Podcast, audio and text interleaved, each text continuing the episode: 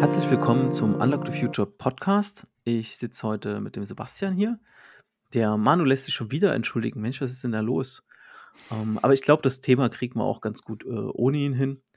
Und ähm, wir, wir haben jetzt eine ganze Weile Vorgespräch gehabt und äh, sind bei einem Thema gelandet, was, was eigentlich, glaube ich, schon relativ lange rumgeistert, Sebastian, oder?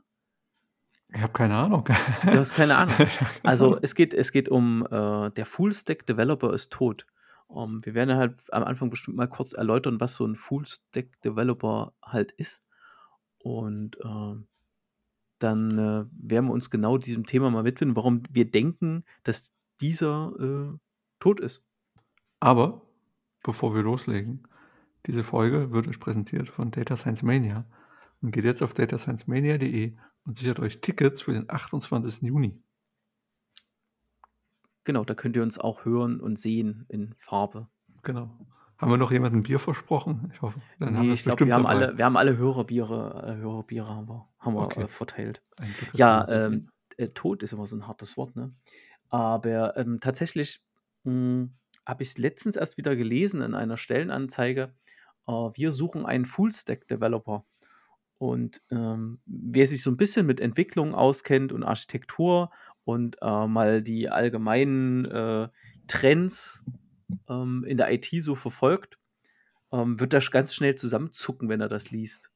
Weil wenn es jetzt nicht gerade ein sehr enger Bereich in, äh, ist oder eine, eine Branche ist, wo IT-Sicherheit nicht wichtig ist oder halt auch, wo es eh nur lokal auf einem Rechner läuft, ähm, dann kann man das vielleicht schon machen mit dem Full-Stack-Developer. Der macht ein bisschen Website, ein bisschen Python-Code und schreibt vielleicht noch was in eine Datenbank weg, aber ähm, ja, aber alles darüber hinaus würde ich einfach sagen, dass der Full-Stack-Developer keine adäquate Bezeichnung heute mehr ist.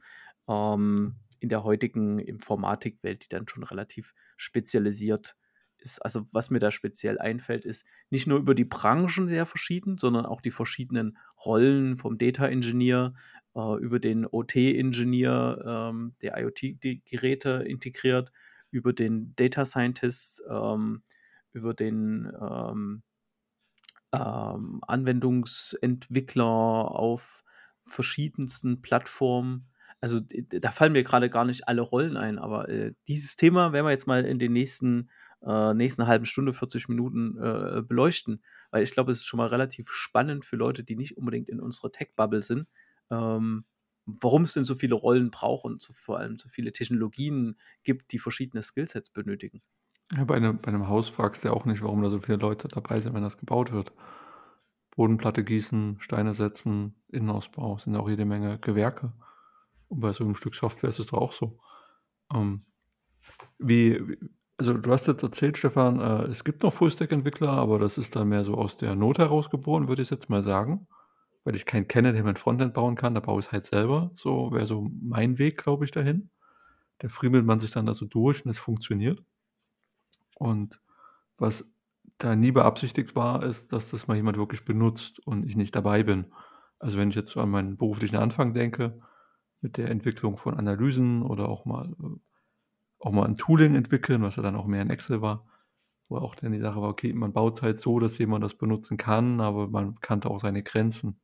Und die Softwarewelt habe ich ja danach erst kennengelernt und da kann ich mir die ähnliche Motivation vorstellen. Ne? Du bist allein im Team, oder hast ein bisschen kleines Team, du brauchst aber ein Frontend oder brauchst ein Backend und da machst du es halt selbst so, dass es funktioniert und du kommst damit ja auch sehr, sehr weit. Das ist doch völlig okay. Aber in dem Schritt, wo du das Prototyping vielleicht verlässt, dann finde ich es schwierig, noch wirklich mit dem guten Anspruch Fullstack zu sein, oder? Hm, naja, also man muss, es gibt natürlich Anwendungsfälle, ähm, wo man halt so Low-Code, No-Code-mäßig unterwegs ist. Also zum Beispiel Wix.com, klingt immer witzig, aber ist einer der größten Hoster von so Klicklösungen, wenn es um Webseiten geht. Man kann wunderschöne Webseiten machen, die einen großen Nutzeransturm äh, standhalten mit einer Wunschdomain, der da steht, denen steht nichts nach, äh, ob man die jetzt selber baut, gebaut hat oder dort einfach sich erstellt hat. Den Unterschied wird man nicht sehen. Die Frage ist dann immer nur bei solchen Lösungen, ist das dann noch ein Entwickler oder ja, bin ein Ingenieur? Ich jetzt bin ich jetzt Fullstack-Entwickler, weil ich den Editor benutzen kann? Weil dann wäre ich Fullstack-Entwickler, ne? Ich habe ja auch eine Website und ich habe keine Ahnung, was ich da tue, aber ich kann den Editor bedienen und dann funktioniert es. Naja, die, die, die Sache ist halt, die Sache ist halt die, bei sowas ist es für mich unstrittig, das ist halt kein Entwickler, wenn ich mir dort einfach mich durch diesen Bestellprozess von äh, für so eine Seite durchklicker. Ich gebe geb eine Wunschseite ein, äh, ich sage noch irgendein Layout und lege noch ein paar Metainformationen fest und dann bin ich nach einer Viertelstunde, wenn überhaupt, fertig damit. Also das ist, hat nichts mit Entwickeln zu tun. Es, ich habe so eine Theorie gerade entwickelt in meinem Kopf, ähm, die seitdem es halt diese, diese, diesen, diese ganzen Cloud-Services gibt, die halt unheimlich günstig sind, ähm, und man hat, und das Know-how hat sich ja auch, ich sag jetzt mal, rumgesprochen oder das ist, es ist allgemein zugänglich geworden, dass man mit einem GitLab und mit einer äh, äh Instanz bei Amazon ja relativ schnell äh, einen Webservice gebaut bekommt und auch relativ schnell eine Webseite gebaut bekommt ähm, und kann die recht schnell ins Internet publishen. Also das, da könnte man vielleicht zu Anfang zu sagen, okay, das ist ein Full-Stack-Developer, der halt sagt, okay, wir haben, keine Ahnung, ein paar Informationen, die wir für Kunden zur Verfügung stellen wollen. Ich nehme ganz viele Services aus dem, aus dem Bauchladen von Amazon. Ne? Also die Anmeldung mache ich nicht selber, also quasi Identity mhm. Management mache ich nicht selber. Äh, die Daten im Hintergrund, die mache ich mit einer, mit einer Datenbank, wo dann Mitarbeiter auch nur per Excel-Erweiterung drauf zugreifen. Ähm, und nach vorne die Webseite, das mache ich mit irgendeinem so halbstatisch. Ähm, da, da gibt es auch schon viele Lösungen. Ne? Die, die stecken das dann auch nur so zusammen, so Lego-mäßig so eine Lösung. Da fängt vielleicht, vielleicht an, wo man von entwickeln reden kann, weil da brauchst du schon ein bisschen Know-how und und und. Ähm, da kommt dann aber was relativ Statisches bei raus, was vielleicht dann nur so für ein, zwei Jahre aktuell ist und dann bist du ja dann immer hinterher als, als Entwickler. Ja. Dann die, die Frage gleich. Ähm, wann würdest oder hm, als Fullstack-Entwickler, wo ist denn so dein Biotop? Bist du dann in einer, in einer Cloud-Umgebung unterwegs? Bist du mehr im Prototyping? Oder glaubst du, dass man dann auch wirklich in einer komplett ausgebauten Applikation, also irgendwas wie LinkedIn-Webpage mit dem Unterbau oder einer Spotify, glaubst du, dass dort, also würde ich da vielleicht Fullstack-Entwickler finden? Ich finde den Namen Biotop gut. Also ich sehe da zwei Biotope. Ähm, das eine, wo man halt sehr stark auf Cloud-Komponenten zurückgreift, ne? also quasi eher so Komponenten sinnvoll miteinander äh, verbindet. Oder man ist halt ein Unternehmen, was viele Jahre in ein relativ großes, einen Monolithen oder eine Plattform ähm, Geld gesteckt hat und ähm, Entwickler sehr, sehr, sehr spezifisch Applikationen bauen lässt. Er sagt, okay, die Applikation besteht immer aus einem Datenbankschema, was sehr stark vorgegeben ist. Äh, es besteht immer aus dem gleichen Backend. Die Pipelines sind schon alles da. Der Code muss nur noch angepasst werden. Ähm, und äh, ja, hast irg irgendeine Website. Ne? Also baust so, so kleine, so Mikrosilos, würde ich sagen, ähm, wo dann halt ein Entwickler ähm, das macht oder wo halt sich mehrere sehr generalisierte Entwickler darum kümmern. Die, der, der Punkt, der jetzt spannend wird, äh, wäre ja, was für eine Intention haben äh, die Firmen, die sich einen äh, Full-Stack-Developer einstellen? Was, was findet der vor? Haben die schon zehn, zehn Full-Stack-Developer in ihrem Scrum? Oder ist es eher so der, na, das wollen mal was entwickeln können, eher so das Feigen, der Feigenblatt-Entwickler? Also das, das, äh, das mhm. macht mir da ein bisschen ich Sorgen jetzt, an der Stelle. Also ich gucke ja nur ganz von draußen drauf, ne? Und das ist Fullstack, kann ich mir mal vorstellen, okay, der kann dann halt PHP oder Java, so fürs Backend. Und er kann auch aus der Datenbank, also dieser Backend-Teil. Die Person kann aber auch Frontend, also irgendwie Vue oder Angular äh, oder das dritte. Ähm, und und jetzt, wenn ich jetzt nur aus der Sicht drauf gucke, cool, wenn ich eine Person habe, die alles kann, dann spare ich mir eine zweite Person einzustellen. Aber das, das klappt ja irgendwie auch nicht, oder? Das ist doch, mhm. das ist doch viel zu kurz gedacht, zumindest in dieser Entwicklungswelt. Ne, genau. Also ich, ich glaube, gerade diese Idee des Full-Stack-Developers kommt halt aus der Zeit, wo äh, Software als noch was sehr Statisches gesehen wurde. Ne? Ich baue mhm. eine Software mit Funktionalität X, die macht exakt das und die liefere ich dann als CD, DVD, Diskette ja. aus. Ja. Und irgendwann kauft vielleicht der Kunde mal eine Update-CD. Ich habe hier irgendwann letztens sind mir mal wieder äh, Update-CDs äh, in die Hände gefallen, äh, gerade für die jüngeren Zuhörer. Früher gab es Windows-Updates per CD und da hat man sich immer mal eine äh, Computerbild ja. oder ähnliches gekauft, um äh, Windows-Updates zu bekommen, weil niemand die aus dem Internet runtergeladen hat, weil die einfach zu groß waren. So, und also da haben die meisten Systeme gar kein Update gesehen. Und äh, aus der Zeit kommt es halt einfach, ne? Der Entwickler hm. hat es gebaut, der hat gesagt, hier, guck, es tut, und dann hat es ausgeliefert. Das war ja auch, ähm, wir haben immer mal dann die Sachen kompiliert und dann war es eine Exe. Dann haben wir die Exe per E-Mail verschickt und die hat jemand auf dem Server abgelegt und den, den Zeitpunkt eingestellt, wann die Exe ausgeführt werden muss. Das, da war die Arbeit halt abgeschlossen. Ne? Du hattest bis zu einem gewissen Zeitpunkt, jetzt teste ich nochmal alles durch. Okay, es geht jetzt schnell kompilieren, damit auch nichts mehr passieren kann. Und dann verschicke ich das. Und dann habe ich Ruhe für die nächsten drei Wochen, bis wieder jemand irgendwas findet oder was, irgendwas anderes sich ändert. Und das war so eine ganz andere Art der Arbeit. Die war dann erledigt. Und da hatte ich noch die Chance, das alles, vielleicht noch alles gut durchzuprüfen. Hat sich auch im Hintergrund nichts geändert. Das ist ja heute irgendwie anders. Ja, also man muss ja mal, muss ja mal überlegen, was ist denn, wenn wir jetzt mal, jetzt mal, wir gehen mal von unseren Spezialfällen mit IoT und fancy Zeug, was wir machen. Gehen wir mal weg. Ähm, wir haben ja eine ganz einfache Applikation. Ne? Das war früher im einfachsten Falle eine VBA-Applikation, die irgendjemand mal gebaut hat und die dann unter Windows lief. Oder er hat wirklich eine Excel, er hat hier so äh, Visual Studio. Ja, in äh, Excel die VBA gebaut, genau. Genau, genau und hat da hat eine richtige Applikation gebaut. Ja. So, die war ja dann mehr oder weniger fertig. Dann wurden da mal ein paar Änderungen vielleicht gemacht und, und die wurde da auf dem Server neu abgelegt und dann wurde die mal per Skript irgendwie ausgerollt. So. Und dann kam ja irgendwann der Trend, jetzt muss alles Server-Client sein. Ne?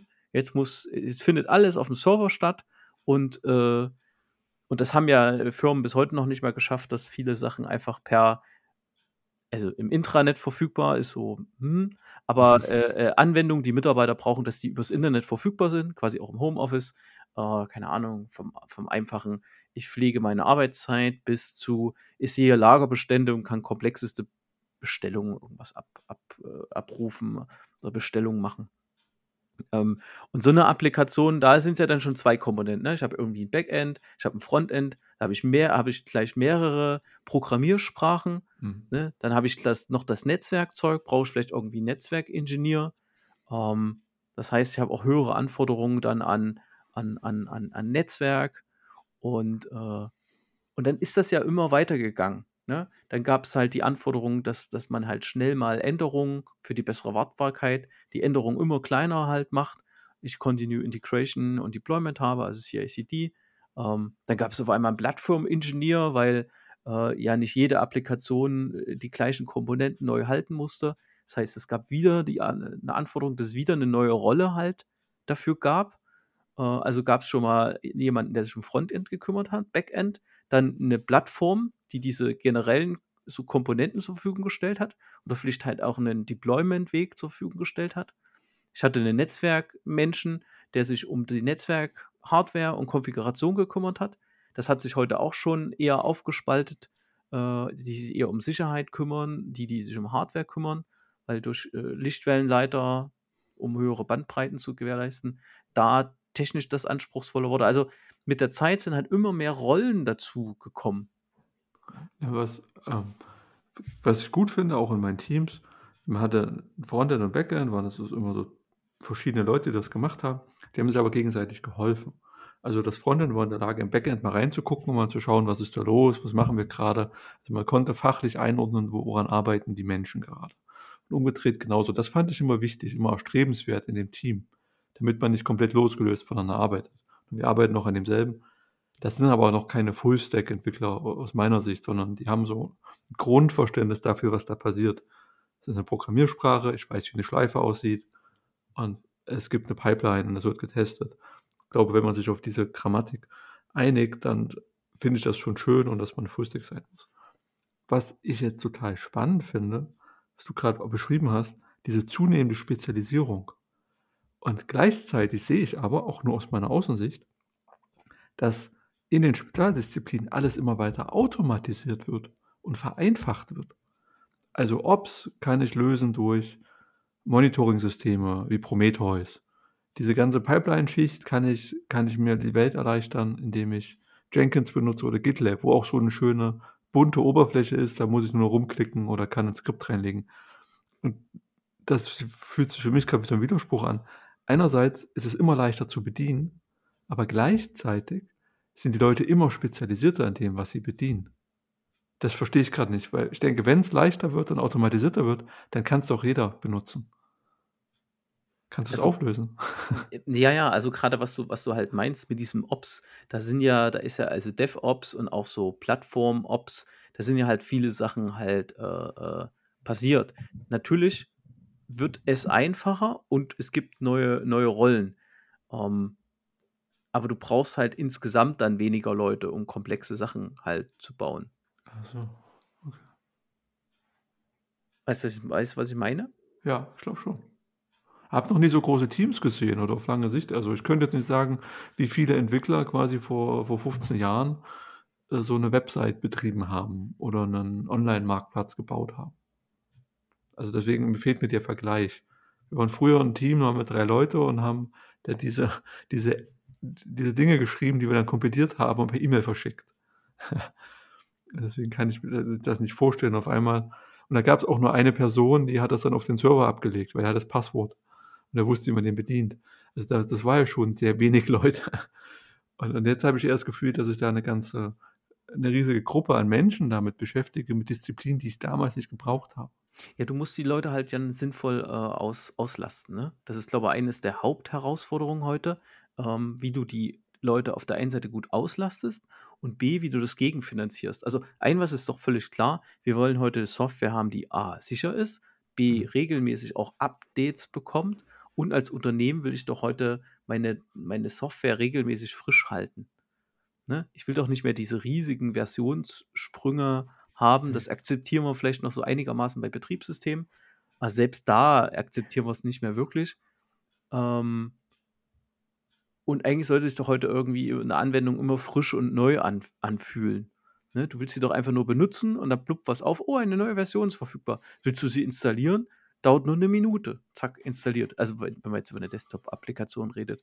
Und um um das sicherzustellen, ne, ähm, brauchst du halt verschiedene verschiedene Rollen, ne? Und ich ich denke halt grade mit dem Trend, den wir jetzt haben mit KI, wird man wird man da wird sich das noch weiter ausspezialisieren. Grad im Bereich, ähm, äh, Data Science, Mhm. äh, gibt ja jetzt schon MLOps, ne? Es gibt ja auch so viele Rollen. Ich weiß nicht, ob mir da 'n Gegenstück in der Softwareentwicklung einfällt. Also, wenn du so 'ne Datenstrecke baust, dann hast du ja über Architekt Daten äh, Data Engineer, Data Steward, Data Analyst, äh, Data Scientist, jetzt in 'ner beliebigen Reihenfolge. Und dann gibt's bestimmt noch 2, die ich vergessen habe, die sich nur damit beschäftigen, Daten zu verarbeiten, zu analysieren, anzuzeigen und das dann nach vorne irgendwie aufbereitbar zu machen. Und und das ist ja nicht mehr, wo du sagst, ja, Frontend, Backend, sondern das sind ja schon mal 4 andere Rollen, die du da irgendwie dazwischen einschieben müsstest, um die verorten zu können. Nicht jede nicht jede nicht jedes Unternehmen wird wird diese wird Entwickler halt in dieser Tiefe brauchen, ne? Also, nur nur 'n Teil der also, nicht jedes Unternehmen soll jetzt anfangen, alles von Scratch zu zu entwickeln. Ähm, keine Ahnung, also, wenn man jetzt Ja, irgend wie Hardware wie kauft, Betriebssystem anfangen und, äh, bis bis zum Genau. Frontend alles selber machen, also Nehmen wir jetzt mal an, du würdest jetzt 'n kleines du kommst in 'ne Firma und die sagen jetzt hier: „Hm, Stefan, wir wollen jetzt mal hier wir haben so Autos und wir würden gerne für die 'n Betriebssystem bauen oder wir wollen irgendwas mit Software, App Store und so weiter“, weißt du schon. „Wir wollen das machen, wir finden's cool.“ Bitte. Würdest du jetzt würdest du dann Spezialisten versuchen, am Markt zu finden oder würdest du lieber Fullstack und klein anfangen? Hm, na ja, also, man muss erst mal hm, da müsste man wirklich erst mal klären, wie will ich denn da Geld verdienen? Also, Ja, welche vergiss das. Ja, genau, Das haben also Leute das gelöst. äh, ge genau so was. Aber, äh, wir wir gehen mal davon aus, das ist es ist es ist irgendwie 'n großes Unternehmen, die wollen viele Sachen davon verkaufen. Soll stabil funktionieren, soll über Jahre gepflegt werden. Da wäre mein erster Ansatz gar nicht so erst mal so auf die Technologie zu gucken, sondern halt dafür 'ne sinnvolle Organisation oder dafür 'n sinnvolles Domänenmodell halt zu finden. Äh, ja, aber jetzt also, wir reden ja über den Fullstack-Entwickler oder die Ja. Spezialisierung. Würdest du dann lieber die Fullstack-Leute nehmen, die sagen: „Ich bin Fullstack, ich kann alles“, oder die SpezialistInnen? Ich würde lieber die Spezialisten nehmen.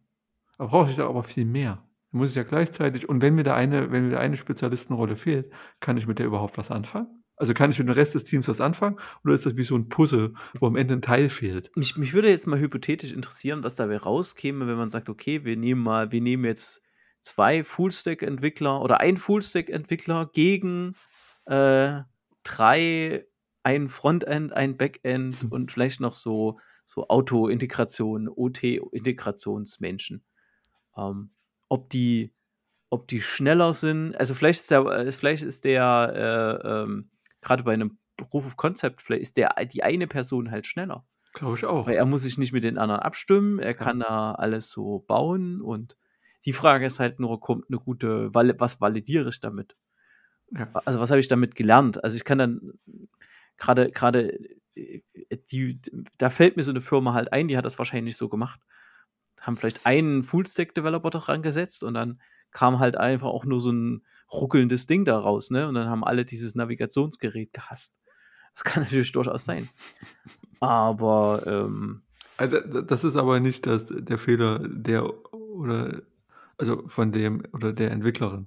Das ist ja eher das Problem dann vom Produktmanagement. Der nimmt den Mist halt nicht und bringt's zum Kunden und dann sagt: „Das geht so nicht, mach neu“ oder oder so, ne? Das ist ja dann wieder was Organisatorisches. Hm.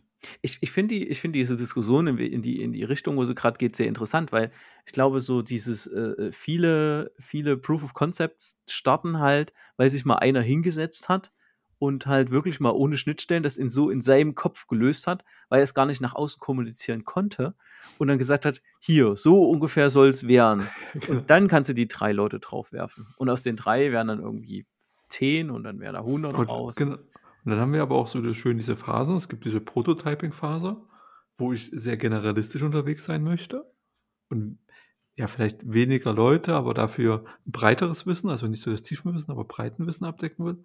Ja, und dann gehst du Richtung Pilotierung, Richtung Produkt, wo es immer spezialisierter und von dem Arbeitsanspruch immer hochqualitativ hochwertiger werden muss, damit's stabil läuft und skalieren kann. Ja. Also, brauche ich doch ja noch so 'ne Art Full-Stack, wie auch immer man jetzt diesen Full-Stack einordnet, ob das wirklich von von von der Hardware, vom Blech bis vorne zum zum Frontend, ob das wirklich alles eine Person abdecken muss oder ob's dann nicht auch sagst: „Okay, 'n Full-Stack reicht für mich, wenn du mehr als eine wenn du mehr als ein Gewerk abdecken kannst.“ Okay, du kannst 'n bisschen Ops, du kannst irgendwas mit Datenbanken, ja, und und so 'n bisschen, äh, Java kannst du auch. Ich nenne dich jetzt Full-Stack. Das könnte ja auch so 'ne Definition sein und ich nehme dich gerne in mein Prototyping-Team. Aber aber wir haben doch die Spezialisierung, ähm, auch an an ganz vielen anderen Gewerken, ne? Wir haben, wenn ich mir so in die Medizin gucke, ja auch für ganz verschiedene Sachen was. Ne? Da gibt's keinen Es Full-Stack. gibt Der den Hausarzt. der ja, aber das ist ja der Allgemeinmediziner. Der wird jetzt Ja. nicht an deinem an deinem Herz irgendwie rummachen oder Ne, aber w w wenn's hart auf hart kommt, da kriegt er das für also, ich Wenn du meine, der kann dich auch wiederbeleben, wenn du ne? den Full-Stack-Mediziner haben willst, dann dann brauchst du 'n Tierarzt. Der macht Säugetiere und der macht alle anderen Arten auch noch mit, ne? Hast du persönliche Erfahrung oder was Ja, ja, du? ja, ja, die die die können die die können die können halt viel. Ähm aber aber ich ich ich glaube halt, die die die die Zeit, in dem wirklich wie gesagt, was ich vorhin meinte, in 'nem sehr eingeengten Bereich und wenn dieser Tech-Stack dadurch relativ einfach ist, kann ein Full-Stack da musst du erst mal, ne, den den Stack definieren.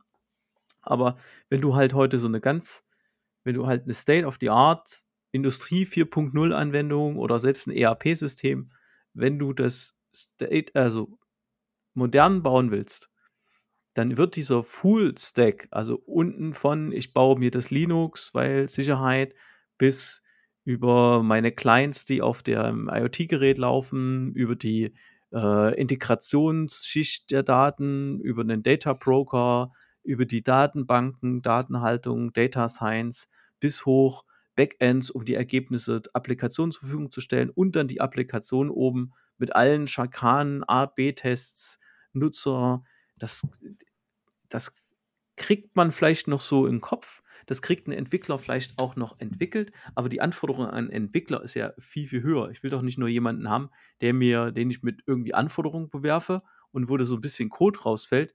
Der soll doch selber auch noch denken, der soll doch eine, eine kreative Leistung haben. Und da denke ich halt einfach, das muss schon ein sehr eingeengtes, äh, sehr eingeengter Bereich sein und ein sehr flacher äh, äh Tech-Stack. Ich mag den Punkt, weil was du gerade aufgezählt hast, da denke ich auch, das würde ich dir alles wegnehmen.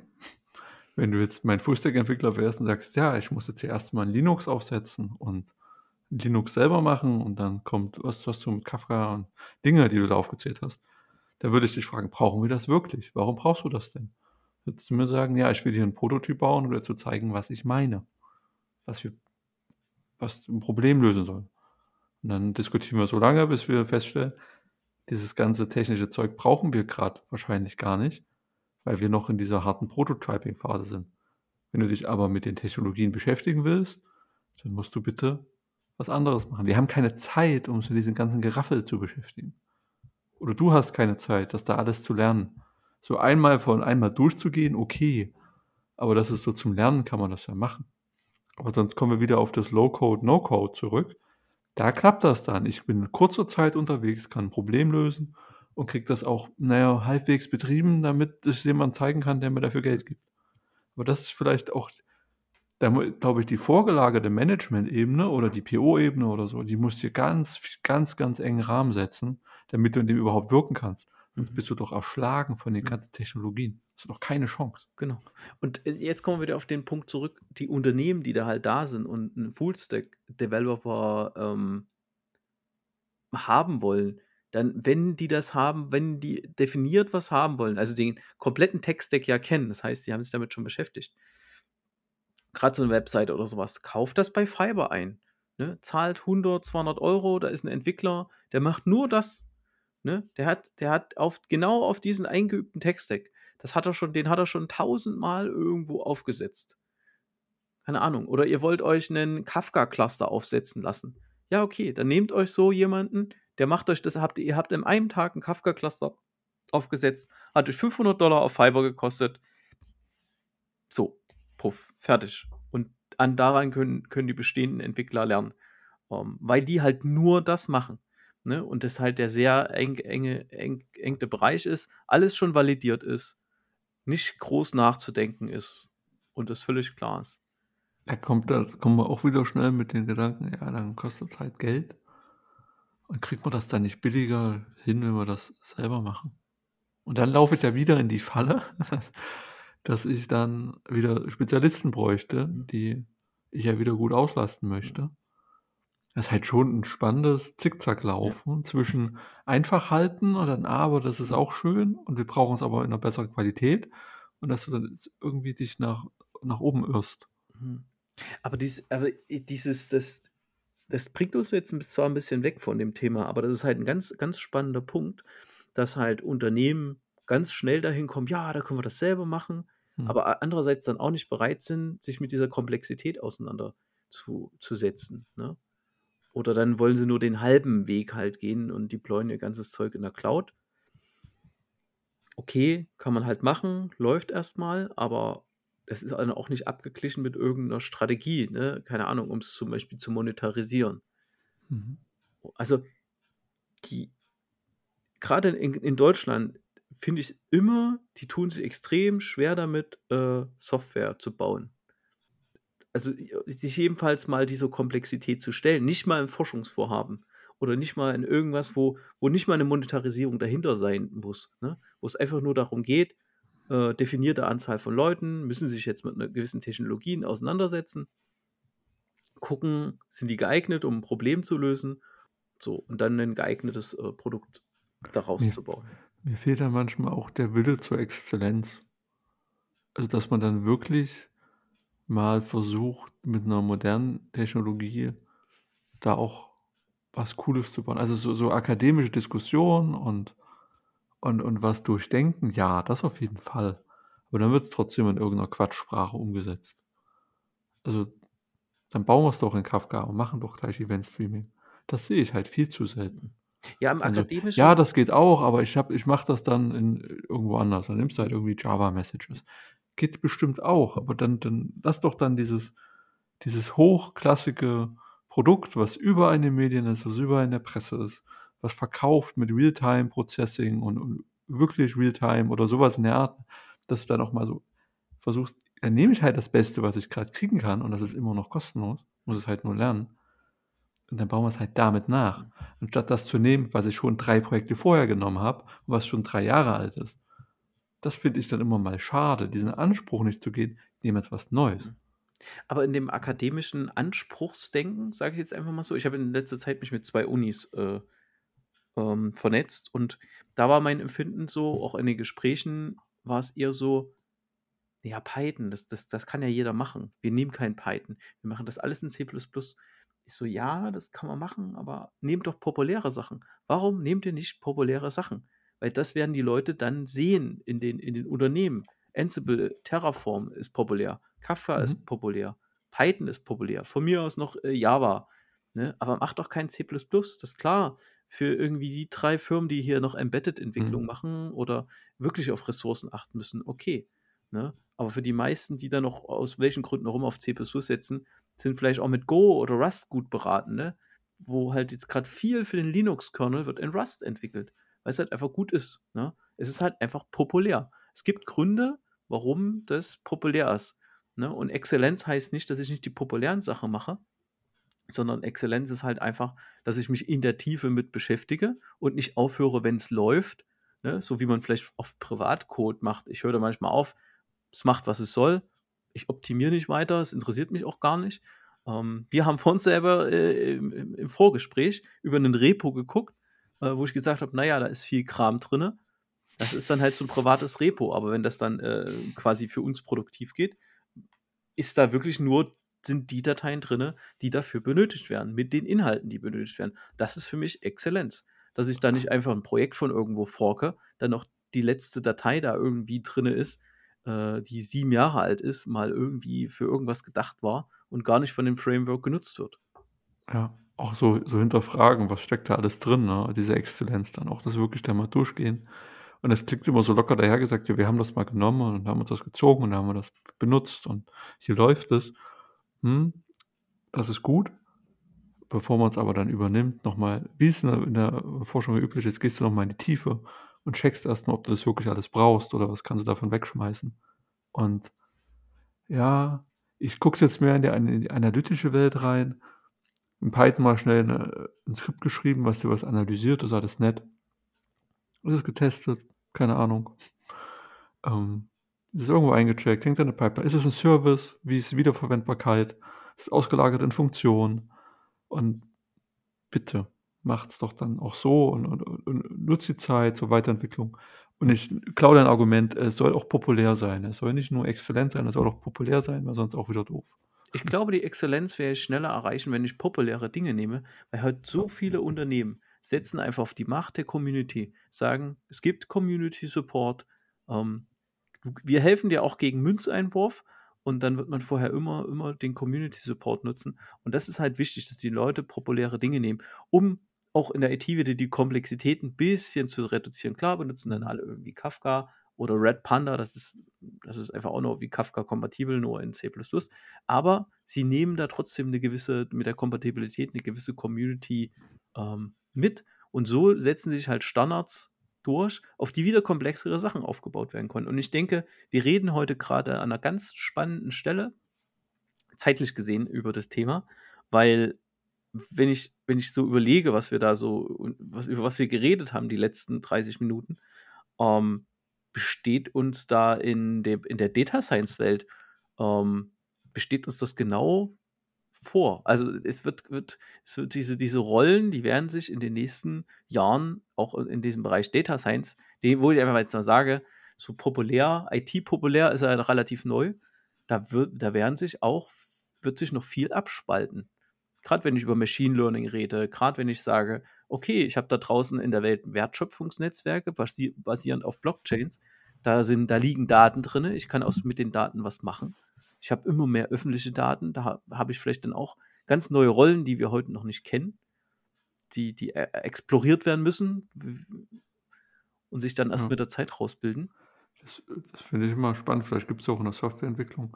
Es gibt Data Scientists und Data Scientists und das habe ich auch später gemerkt. Ich habe immer gern mit Zahlen gearbeitet, also Messwerte und das Analysieren. Das ist immer cool. Aber dann gibt es auch Leute, die machen das mit Worten. Das ist mir ein völliges Rätsel. Ja, so Linguistik, ne? Kenne ich auch jemanden. Ja. Kann das, kann das so einordnen? Ich kann das auch, auch so, so, sagen wir mal, du kannst ja trotzdem eine Analyse bewerten. So wie jetzt seine Diplomarbeit bestimmt lesen könnte und sagen, okay, der Stefan hat sich Gedanken gemacht, kriegt eine 2. Ähm, äh, das geht, ähm, aber du bist ja kein Experte in dem Gebiet.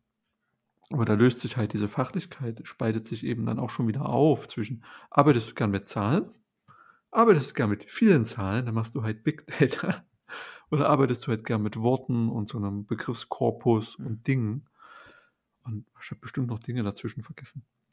Und das war für mich so am augenscheinlichsten, wie sich das trennt. Und darunter ist dann auch nochmal die Sache mit den Engineers und, und vornherein in die UX, UI, UX, wie wird das präsentiert, dass es jemand Drittes versteht. Also es ist ja schon horizontal und dann da rein dann noch eine, Spezi eine Spezialisierung zu denken und auch die, die äh, Leute, die KI trainieren, die neuronalen Netze trainieren, ich fand das total spannend, also Daten zu nehmen und dann einzutrainieren und dann, du machst ja nichts, du drückst auf Trainiere und dann wartest du einfach, bis es fertig ist. Und ich fand es dann total ernüchternd zu sehen, ja, das neuronale Netz gibt mir ein Ergebnis. Okay, gut. Ich weiß nicht, warum es funktioniert, ich weiß nicht, wie es funktioniert. Ich kann mir nicht mal ein Modell angucken. Und ich war immer so der Lego-Mensch, der es cool findet. Ich baue jetzt ein Modell. Ja, was brauche ich denn? Ne? Fange ich mal an, hier, Schritt 1, Schritt 2, Schritt 3, ja, habe was vergessen, okay, Endlosschleife gebaut. Sowas. Das war immer so mein Zugang. Und, und bei KI ist halt so lange gespannt, bis du es trainiert hast, zumindest für mich. Und dann, ja, cool, habe ich jetzt 8, 9, nee, 88 Prozent. Versuchen wir jetzt 90 draus zu machen. War ich halt nicht der Typ für.